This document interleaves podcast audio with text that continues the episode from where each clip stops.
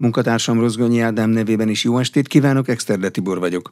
Állami támogatásra pályázhatnak az önkormányzatok a hétvégi viharkárok miatt, hangzott el a belügyminisztérium tájékoztatóján, amelyen a tűzoltóság, a rendőrség és az árvízvédelem vezetői számoltak be az elvégzett munkáról.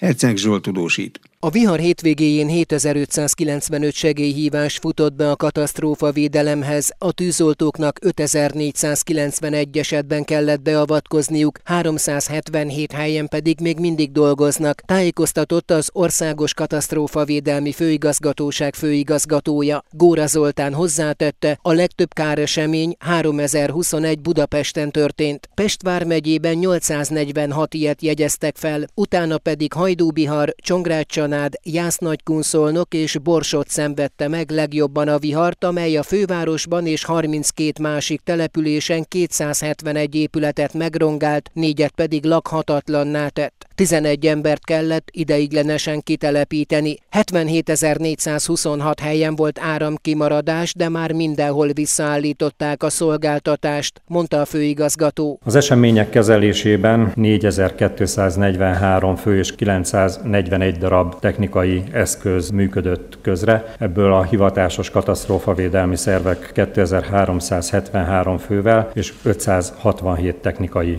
eszközzel dolgoztak. A 112 es telefonszámra szombaton 23 ezer segélyhívás érkezett, ami a szokásos duplája, közölte az országos rendőrfőkapitány rendészeti helyettese. Kucik János elmondta, a rendőröknek kidőlt fák, leszakadt vezetékek és elöntött utak miatt kellett lezárniuk vagy elterelniük a forgalmat, és nagyon sok parkoló gépjármű tulajdonosát keresték fel, hogy figyelmeztessék őket a veszélyre. A Vas vármegyei Szakonyfalu egy napig csak teherautóval, a Borsodabaúj Zemplén vármegyei Sajó-Galgóc pedig csupán földúton volt elérhető vízátfolyás miatt. A Velencei tóról egy horgászt kellett kimenteni, mert eltört az evező lapátja, ismertetett néhány esetet a főkapitány helyettese. A központi költségvetésben 2,6 milliárd forintos Viszmajor alap áll az önkormányzatok rendelkezésére, jelentette be Rétvári Bence, a belügyminiszter helyettese. Az igénybejelentés káreseményt követő hét napon belül kell, hogy megtörténjen, és azután indul ennek az ellenőrzése, és utána kerülhet sor a folyosításra. Bízunk benne, hogy így a közvagyonban keletkezett károkat is minél korábban ki tudjuk javítani.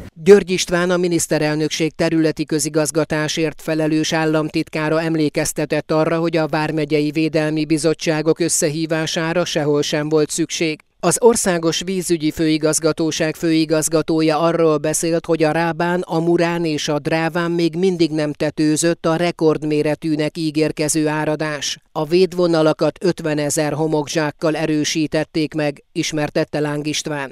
Újabb e-cigaretta forgalmazóra csapott le a gazdasági versenyhivatal. A GVH a maximálisan kiróható 40 millió forintos bírsággal sújtotta a szlovák webáruházat, amely megtévesztően azt sugalta, hogy legálisan rendelhetők tőle Magyarországra e-cigaretta és elfbár termékek, tájékoztatta az Inforádiót Gondolovics Katalin sajtószóvivő. Imre Júlia interjúja. A versenyhivatal ezúton is felhívja a figyelmet, hogy mind a nikotin tartalmazó elektronikus cigaretták, mind a nikotinmentes dohányzást imitáló elektronikus eszközök, és ezek ízesített változatainak a forgalmazása, az értékesítése, és nagyon fontos, hogy a birtoklása is tilos Magyarországon. Ezek a vállalkozások, ez két szlovákiai céghelyű vállalkozás volt, azt a hamis benyomást keltették, hogy ezek a termékek jogszerűen forgalmazhatóak, tehát nyugodtan megvásárolhatják kaphatják a fogyasztók ezeket a termékeket rajtuk keresztül. Tehát ezért indult ez a két eljárás, amiből az egyik tavaly év végén lezárult, csak nem 70 milliós bírsággal. Itt is a versenyhivatal a maximális bírságot szabta ki, a másik ügy pedig most zárult le. A versenyhivatal már a vizsgálat közben is fellépett, nagyon gyorsan annak érdekében, hogy minél kevesebb fogyasztóhoz jussanak el ezek a termékek, és a vizsgálatok megindítása után mindkét esetben ideiglenes intézkedés eszközével mivel erre törvényi lehetősége van a versenyhivatalnak, azonnal elrendelte a webáruházaknak a lekapcsolását, ugye az ügyek lezárulásáig. Itt az egyik vállalkozás meg is tette, teljesítette ezt az ideiglenes intézkedést. Ugye a most lezárult eljárás szintén a maximális bírsággal, kiszabható bírsággal zárult, közel 40 millió forintot rót ki a szintén szlovákiai székhelyű vállalkozásra. Az eljárás során egy részről egy 3 millió forintos bírságot szabott ki a vállalkozásra, mivel többszöri felhívás ellenére sem tette eleget az adatszolgáltatási kötelezettségének a vállalkozás, ugye ezzel hátráltatta a hatóság munkáját. A másik ok azért is szankcionálta a céget a versenyhivatal, mert a Magyarországon lekapcsolt tárhelyről, amit már ugye az előbb említett ideiglenes intézkedés keretében hajtott végre a versenyhivatal, tehát erről a lekapcsolt tárhelyről egy másik szolgáltatóhoz irányította át, és folytatta tovább ennek a webáruháznak a működését. Ebben az esetben egy naponta növekvő mértékű végrehajtási bírságot szabott ki a versenyhivatal, és hát ennek hatására a cég végül eleget tett a honlap leállításának. Mindkét esetben a maximális bírságot szabta ki a versenyhivatal, mégpedig azért is, mert sérülékeny fogyasztói csoportot célzott meg ezeknek a termékeknek a forgalmazásával, árulásával. Említette, hogy az elfbár cigarettának a forgalmazása és a birtoklása is tilos. Mi indokolja ezt a szigorú törvénykezést? Miért tartják szükségesnek, hogy minél jobban fellépjenek ezekkel a cégekkel szemben? Nagyon fontos, hogy ezek a termékek többek között azért is, mert ízletesek és könnyen használhatóak. Ezekkel a termékekkel a fiatalkorúakat célozzák meg a gyártók, a forgalmazók. Ezeknek egészségügyi kockázataik vannak, tehát Magyarországon azért is tilos ezeknek a termékeknek a forgalmazása, birtoklása, mert ennek nincsen egészségügyi engedélye. A Nemzeti Népegészségügyi Központ állásfoglalása szerint egészségkárosító hatásúak lehetnek, és egyéb szakmai vélemények is ezt támasztják alá. Nagyon fontos, és itt felhívnánk a, a szülők figyelmét is, illetve a fiatalkorúak figyelmét is arra, hogy ezeket lehetőség szerint ne vásárolják meg, hiszen ezeknek nagyon súlyos egészségre ható következményei lehetnek ezeknek a termékeknek a használata során. Olyan anyagok juthatnak be a szervezetükbe, ami egészségkárosító hatású lehet. Gondolovics Katalint a gazdasági versenyhivatal szóvivőjét hallották. Paragrafus. Minden, ami jog. Drónokkal szűri ki a közlekedési szabálysértőket a rendőrség. Idén már több mint ezer alkalommal nyújtottak segítséget a modern eszközök, mondta az ORFK közlekedés rendészeti szakirányító osztályának vezetője. Jámbor István szerint a drónok láthatatlanságuk miatt elrettentő erővel bírnak, és olyan helyeken is lehetővé teszik az ellenőrzést, ahol a hagyományos módszerek nem működnek. Imre Júlia interjúja. Drónokat többféle területen alkalmazza a rendőrség, de az összes alkalmazásnak, vagy az esetszámnak legalábbis a, a felét a közlekedés rendészeti célú alkalmazás képezi. Ez nagyjából három csoportra osztható. Van olyan, hogy a forgalmat felügyeljük, ilyen kritikus helyen, kritikus időpontban, hogy lássuk, hogy áramlik-e a forgalom, kell-e valami beavatkozás. A másik az, amikor a közlekedési baleset helyszínének a képi úton történő rögzítésére alkalmazzuk, és a harmadik, de egyébként a leggyakoribb eset, amikor a közúti közlekedési szabályok megtartásának ellenőrzésére vesszük igénybe ezeket a pilóta nélküli légijárműveket. Ezt úgy kell elképzelni, hogy van egy légijármű, amit kezel egy rendőr, a rendőr felemeli a drónt a levegőbe a megfelelő helyre, abból az irányba irányítja az optikát, ahol vélelmezhető, hogy jogsértés történik, és akkor, amikor ő képfelvételen látja, hogy történt egy jogsértés, akkor ezt az információt átadja annak a rendőrnek, aki a járművet megállítja, és az intézkedést lefolytatja. A drónok rendőri alkalmazása tehát ma már egészen gyakori, de miben jobbak ezek az eszközök a hagyományos ellenőrzési módszerekhez képest? Célunk a közlekedés biztonsági helyzet javulása, azon keresztül, hogy a közlekedők jogkövetőek lesznek. És ennek egyfajta módszere az, amikor nyíltan, láthatóan ellenőrzünk, tehát amikor a közlekedők látják, hogy jelen vagyunk az utak mentén. Egy másik módszere az, amikor nem látják az ellenőrzés kiszámíthatatlanságának, váratlanságának megvan a maga visszatartó ereje. Tehát én azt gondolom, hogy szakmailag az a helytálló, hogyha kombináltan alkalmazzuk ezeket a módszereket, tehát egyszer láthatóan, de ugyanakkor fontos az ellenőrzésnek az a változata is, amikor a közlekedők nem tudják, mert nem látják az ellenőrzőt, hogy éppen most őket ellenőrzik vagy sem. Tehát az ellenőrzés kiszámíthatatlansága, váratlanságában lévő visszatartó erőt jelenti igazából egyrészt ez a pilóta nélküli légijármű igénybevétele, másrészt olyan előnye is van, azon túlmenő, hogy nem látható adott esetben a közlekedő számára, az, hogy olyan helyeken, olyan útszakaszokon is tudunk ellenőrizni, ahol hagyományos módon nem, mert nem alkalmas arra,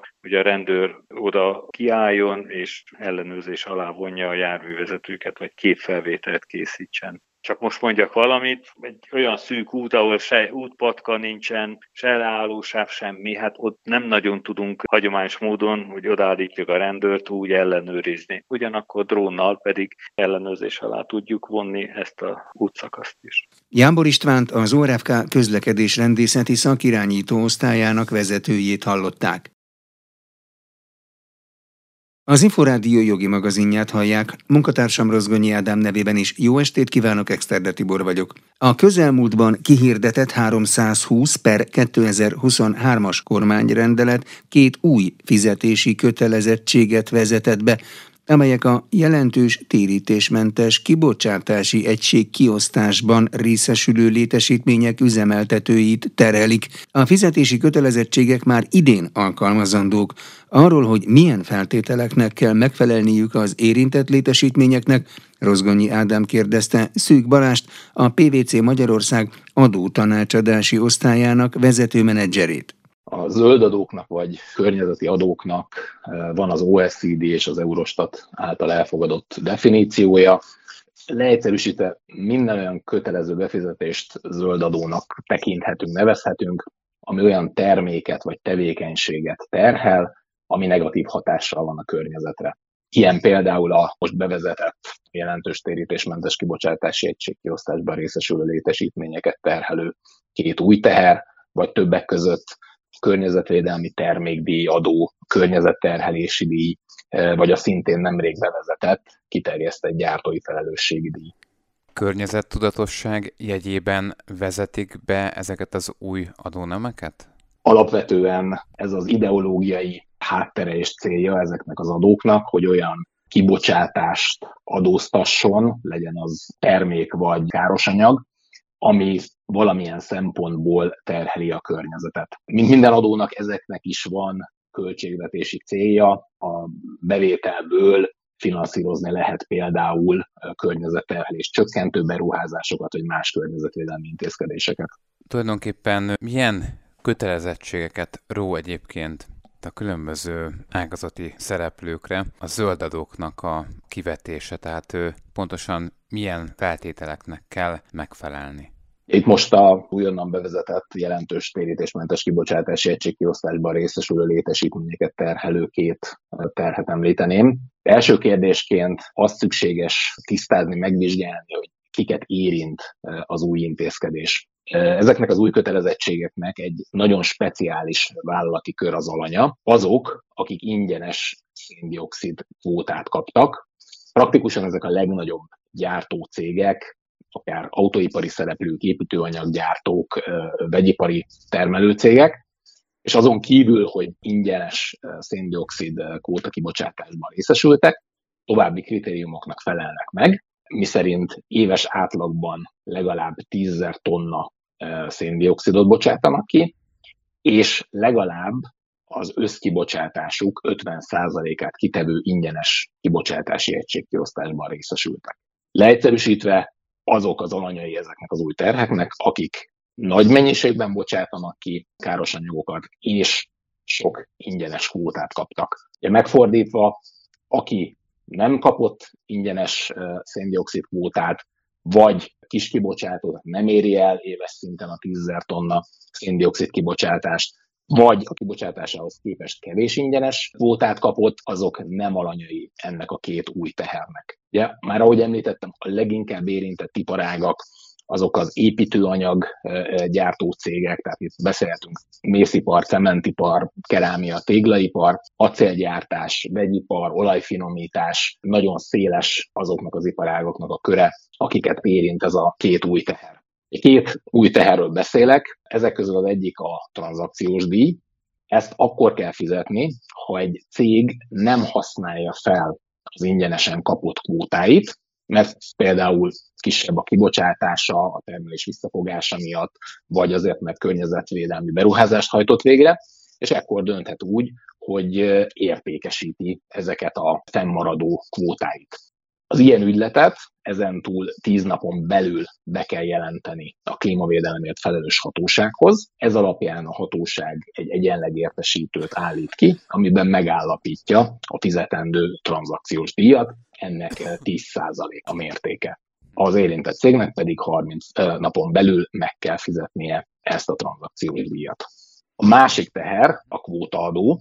Két fontos paraméterben különbözik a tranzakciós díjtól. Az egyik, hogy a tranzakciós díj az csak akkor merül föl, ha az érintett cég elad széndiokszid kvótát. Ezzel szemben a széndiokszid kvóta adót minden olyan cégnek meg kell fizetni, aki megfelel a definíciónak, tehát jelentős térítésmentes kibocsátási egység kiosztásban részesülő létesítménynek minősül. A másik jelentős különbség, hogy az adót nem csak az ingyenesen kapott kvóták mennyisége után kell fizetni, hanem az érintett cég teljes kibocsátása alapján, és ennek mértéke 40 euró széndiokszid tonnánként. További kötele, adminisztratív kötelezettségek merülnek föl, évente kell megállapítani, bevallani, megfizetni az adót az adóhatóság felé. Ugyanakkor negyedéves adóelőleg bevallási és fizetési kötelezettségük is van a cégeknek, és az első már idén jelentkezik, november 15-ig kell az év első három negyedéve vonatkozásában az adóelőleget bevallani és megfizetni. A kötelezettségek teljesítéseinek határidejei azok mennyiben ismertek, és jellemzően mennyire van utána mozgástere azoknak az érintetteknek, akik nem tettek eleget a kötelezettségeknek, tehát van-e lehetőség pótolagos adófizetésre? A tranzakciós díjnál tíz napon belül kell bejelenteni az ügyletet, tehát az ingyenes kvóta eladást a klímavédelmi felelős hatósághoz, aki ezután kiállítja az egyenleg értesítőt, amivel megállapítja a fizetendő díjat, majd az érintett cégnek 30 napja van megfizetni a tranzakciós díjat. Amennyiben ezt elmulasztja, akkor a hatóság határozatot hoz, és átadhatja, és át fogja adni az ügyet az adóhatóság felé, aki pedig el fog járni a tranzakciós díj behajtása iránt, végső esetben végrehajtási eljárást is kezdeményezhet. A kvóta adó gyakorlatilag úgy fog viselkedni, mint, mint a többi adó, tehát adóbevallást kell benyújtani, amit az adóhatóság ellenőrizhet. Ha valamit elront a cég, akkor lehetősége van ezt korrigálni, akár pótlólagos adóbevallással, akár önellenőrzéssel, és az adószabályozásból ismert szankciók merülhetnek föl, tehát akár adóhiány esetén 50%-os adóbírság, akár késedelmes megfizetés esetén késedelmi pótlék, vagy administratív jellegű mulasztás miatt mulasztási bírság. Ezen bírságok mértéke az hogyan változik, és milyen nagyságrendről beszélhetünk? Tehát az adó, kóta adónál beszélhetünk adóbírságról, ennek a mértéke alapesetben 50 Mik azok a javasolható lépések, amelyekkel az új önnyük kötelezettségekkel kapcsolatban meg lehet állapítani, hogy pontosan mi és kikre vonatkozik az új adónemek esetében? Ez első és a legfontosabb kérdés, hogy a cégünk alanya-e ennek a két új kötelező befizetésnek. Ezt viszonylag egyszerű meghatározni, hiszen azt kell e, megnézni, hogy mekkora volt a tárgyévek megelőző és a három évben a hitelesített széndiokszid kibocsátás átlaga, és hogy mennyi térítésmentes kvótát kapott a cég. Ezek az adatok rendelkezésre kell, hogy álljanak a vállalatnál. Tehát ez alapján azt meg tudjuk határozni, hogy most alanyai vagyunk-e az adónak és a tranzakciós díjnak. Igazából kettő kérdést érdemes vizsgálni a kvóta adó kapcsán. Ezek közül az egyik az az, hogy a jogszabály lehetőséget ad az adóalap 50%-kal történő csökkentésére, meghatározott feltételek fennállása esetén. Leegyszerűsítve a kedvezmény akkor érvényesíthető, ha a cég széndiokszid kibocsátás csökkentést ért el, ennek a mértéke 2023-ban például 2,2% miközben a kapacitásait és a termelési volumenét fenntartotta. Tehát nem úgy ért el kibocsátás csökkentést, hogy egyébként 50%-kal kevesebbet termelt. Tehát ez a kedvezmény tulajdonképpen azokat akarja jutalmazni, akik eh, valamilyen módon eh, kibocsátás csökkentést érnek el, például egy eh, környezetvédelmi beruházással, anélkül, hogy egyébként a termelésüket visszafognák. A másik vizsgálandó kérdés is ehhez a kedvezményhez kapcsolódik. Ha egy cég jelenleg nem teljesíti ezeket a feltételeket, amivel az 50%-os adókedvezményt el tudná érni, akkor azt érdemes megvizsgálni, hogy tud-e olyan intézkedéseket bevezetni, amivel például csökkenti a kibocsátását, hogy ezzel megfeleljen az 50%-os szabálynak. A tranzakciós díj vonatkozásában igazából az a lehetőség, ami rendelkezésre áll, az az, hogy, hogy a vállalat megfontolja, hogy érdemese eladnia a, a jelenleg felesleges kvótáját, vállalva azt, hogy ezután a 10%-os tranzakciós díjat meg kell fizetni, vagy esetleg úgy dönt, hogy elhalasztja a kvóta értékesítését, például azért, mert arra számít, hogy a jövőben nőni fog a termelési volumen és emiatt a kibocsátása, amivel szemben majd el fogja tudni számolni ezt a készleten tartott jelenleg felesleges kvótát. Szűk Balást a PVC Magyarország adótanácsadási osztályának vezető menedzserét hallották. Paragrafus. Minden, ami jog. Hírek következnek, utána folytatódik az Inforádió jogi magazinja. Az Inforádió jogi magazinját hallják. Jó estét kívánok, Exterde Tibor vagyok. Az európai fizetési meghagyásos eljárás egy alternatív igényérvényesítési eszközként áll a jogosultak rendelkezésére, lejárt pénzkövetelés érvényesítésére határon átnyúló polgári és kereskedelmi ügyekben, mondta az Inforádiónak nyilatkozó közjegyző. Szűcsné dr. Keresztény Réka hozzátette, amikor a közjegyző megkapja az európai fizetési meghagyásos eljárás kibocsátása iránti kérelmet, akkor meg kell vizsgálnia, hogy az ügy határon átnyúló jellegű-e.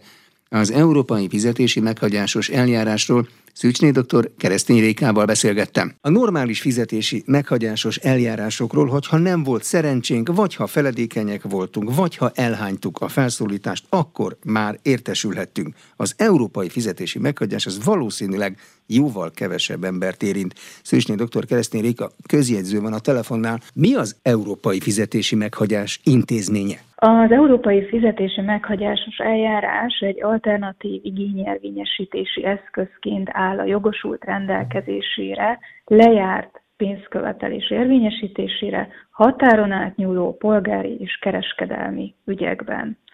Az eljárást elsősorban az Európai Fizetési Meghagyásos Eljárás létrehozásáról szól 1896 per 2006 LK Európai Parlament és Tanácsi Rendelet szabályozza.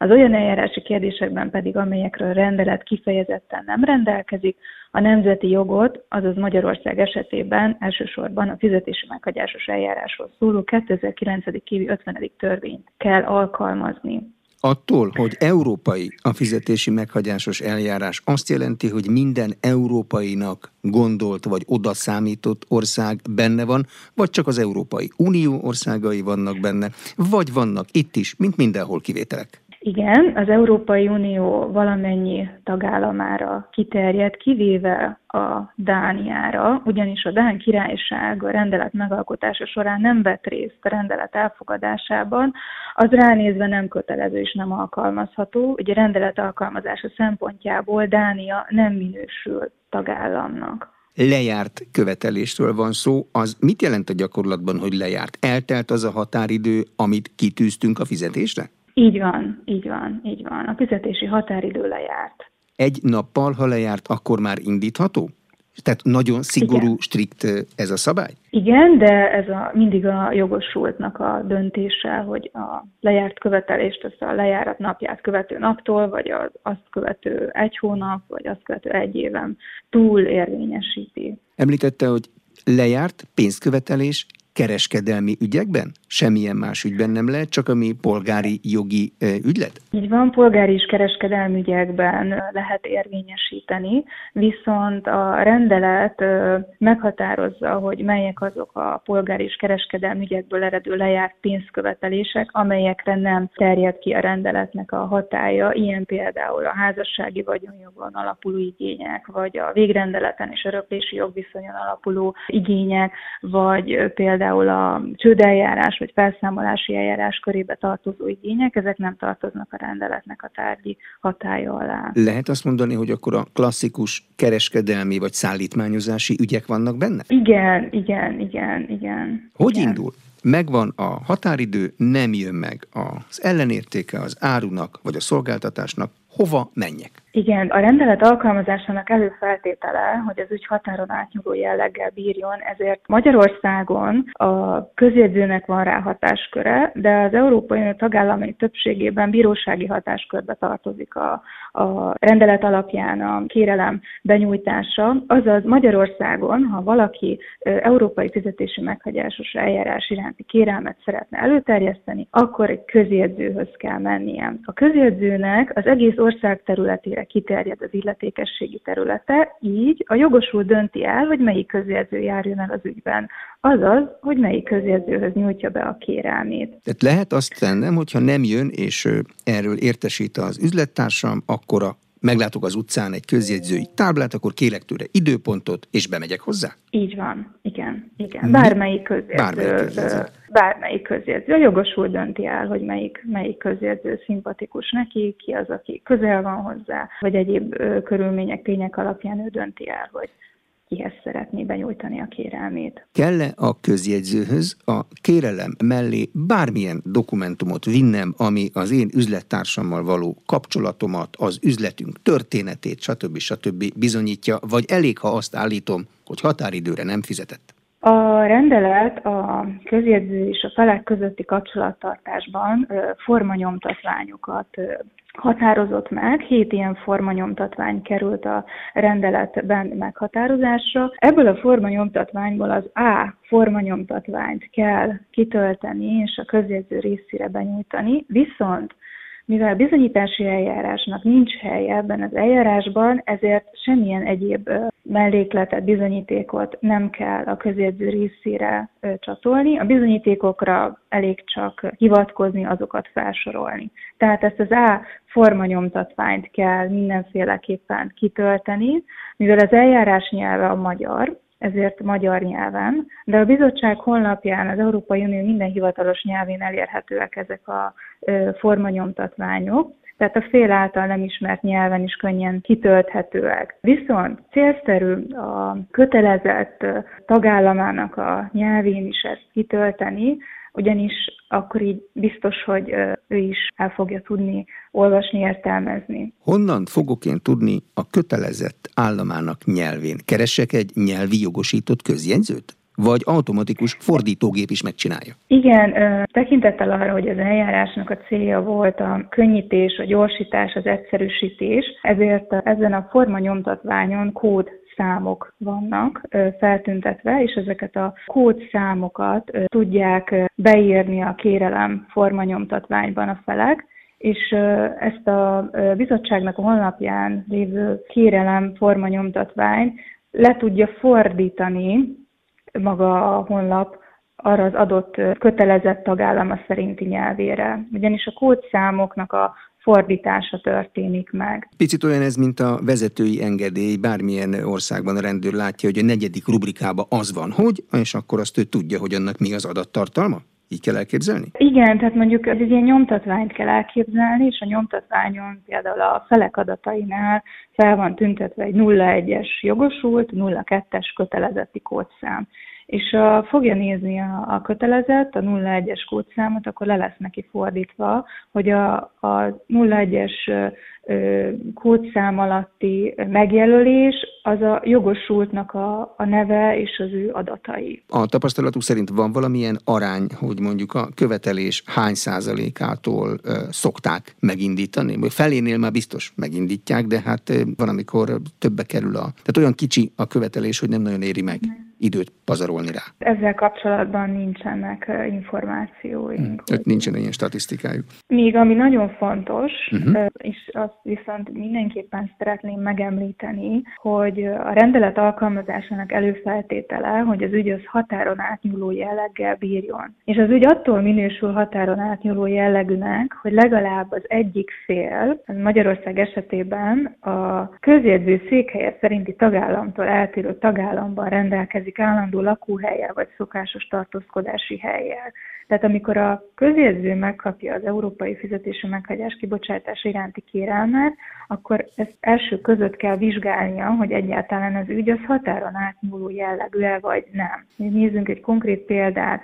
Németországban élő jogosult, Magyarországon élő kötelezettel szemben szeretne lejárt pénzkövetelést érvényesíteni, akkor indíthat-e magyar közjegyző előtt európai fizetési meghagyásos eljárást? A válasz igen, mert az ügy határon átnyúló jellegűnek minősül, mivel az egyik fél jelen esetben a Németországban élő jogosult a közjegyző székhelye szerinti tagállamtól eltérő tagállamban rendelkezik lakóhelyel. Viszont egy másik esetben, mondjuk ha törökországi lakóhelye jogosult, és ő szeretne lejárt pénzkövetelés érvényesítésére Magyarországon lakója kötelezettel szemben magyar közjegyző előtt indítani európai fizetési meghagyásos eljárást, akkor már nem tudja ezt megtenni, mivel az ügy nem minősül határon átnyúló jellegűnek, mert a kötelezett a közjegyzővel azonos tagállamban lakik, még a jogosult eltérő államban, de nem tagállamban.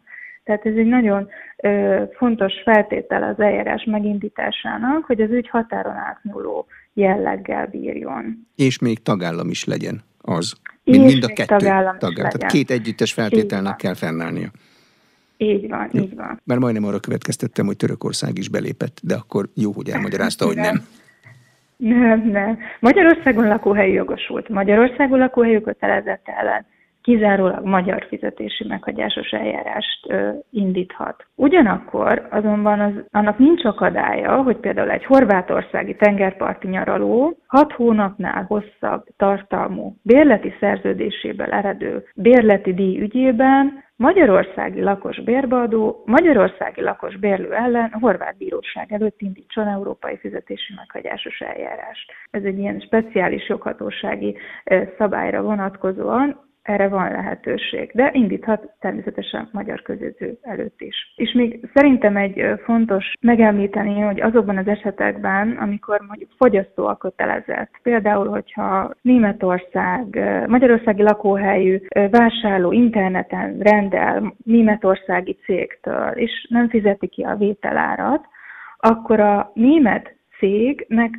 magyar közjegyző előtt kell a fizetési meghagyásos eljárást megindítani, ugyanis az az eljárási szabály, hogy ha a fogyasztó a kötelezett, akkor kizárólag a fogyasztó kötelezett állandó lakóhelye szerinti tagállam rendelkezik joghatósággal ilyen internetes vásárlás vagy parkolási bírságok esetében elmegyünk Olaszországban nyaralni, és parkolási, megbírságolnak minket, rossz helyen parkoltunk, akkor itt ugyanez a történet, hogy az olasz parkolási társaság magyar kötelezettel szemben kizárólag magyar közjegyző előtt indíthat eljárás. Amennyiben a kötelezett fogyasztónak minősül. Ez egy ilyen fogyasztóvédelmi bemosódás a rendszerbe. Igen, így van, fogyasztónak minősül, igen. Szűcsné dr. Keresztény Rékát Budapest 10. kerületének egyes számú székhelyén működő közjegyzőt hallották. Paragrafus. Minden, ami jog. Jogi magazinnal legközelebb egy hét múlva jelentkezünk. Munkatársam Rozgonyi Ádám nevében is köszönöm figyelmüket, Exterde Tibor vagyok.